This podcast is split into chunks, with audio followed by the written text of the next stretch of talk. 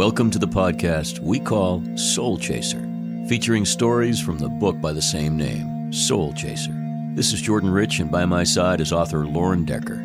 We want to spend time with you today at soul level, awakening our spirits to the simple and beautiful idea that God is love and love is everywhere. I saw this once before, a picture in my mind, colors in the air. Sunlight on a field, lovers in a dance, love is everywhere. Mm, love is everywhere. And now, today's installment of Soul Chaser.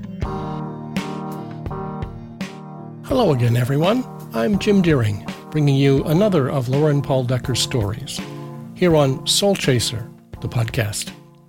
Stories with a Purpose by Lauren Paul Decker about how God shows himself and his grace in everyday things. Lauren's two books, Soul Chaser and I Love You Church, are available at fine bookstores everywhere. Life is a journey, a short one at that, and who you travel with makes all the difference. Join Lauren Decker for this story about the ride of a lifetime called Toll Road. This life is like a short ride in your car, and the miles go by quickly, adding up at a breakneck pace. Before you consider yourself ready, age has crept up on you. You didn't see that coming. It lay in hiding through many seasons and many experiences.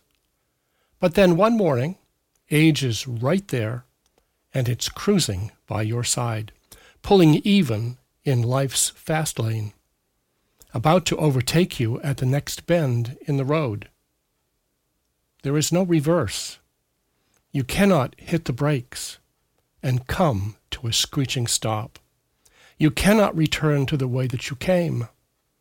There is no road back there, only memory lane. Some riders along life's highway attempt to view the route only in the rearview mirror. They long to return to the driving days when every mile clicked off with the engine purring and the gas tank full. But now, the old jalopy just isn't running that well anymore. You need to pull into rest areas more often than you used to. It's a toll road you're traveling on, and you frequently check your wallet to calculate how much more this trip is going to cost you.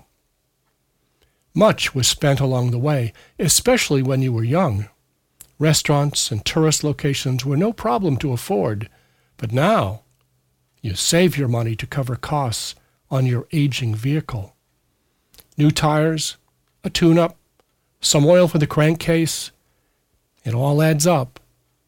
The old auto could use a paint job, you notice one day. The nicks and the dents are in the metal, and they tell the story of the miles covered. Each scar brings remembrance of a fender bender or a scrape that was of little concern at the time.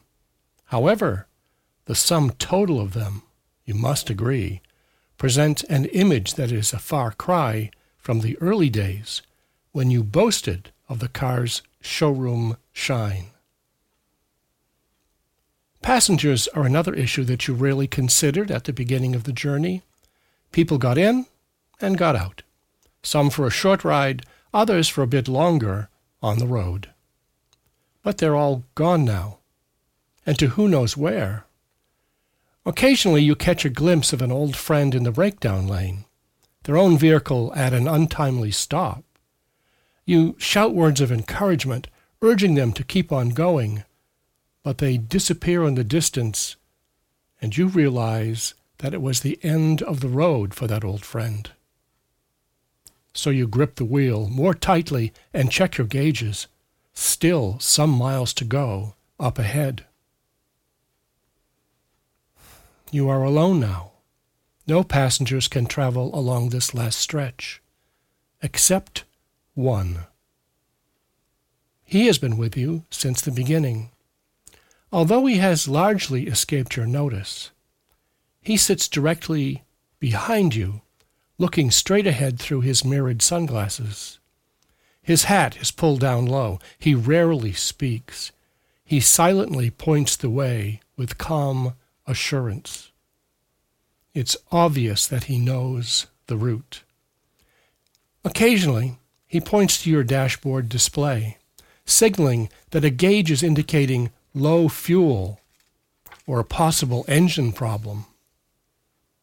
You see a last chance for gas sign and you pull in to fill up. Just put $10 in, says your passenger. We aren't far away now. Where does the road take us, you ask? You seem to know the way. I am the way, comes the answer. The way to my Father's house, He is expecting us, and we are right on time. You press the accelerator hard as you hit the road again. You have a strange sense of awe and excitement as you click off the remaining miles. Pull over here, says the passenger. I'll take the wheel. Without a protest, you slide over to the other side of the front seat, while the passenger takes the driver's side. He eases your vehicle onto a narrow road that looks steep and treacherous. You would never have thought to have taken such a detour from the highway unless you knew it was there. You surely would have missed it. As you proceed upward, the road becomes little more than a path.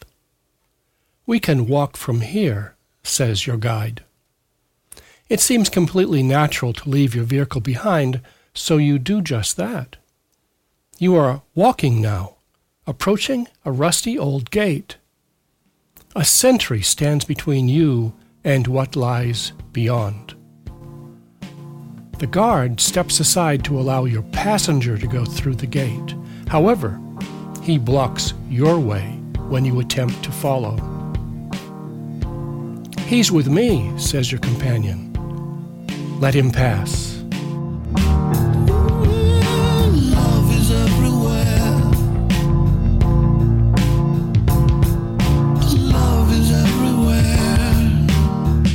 This has been Soul Chaser.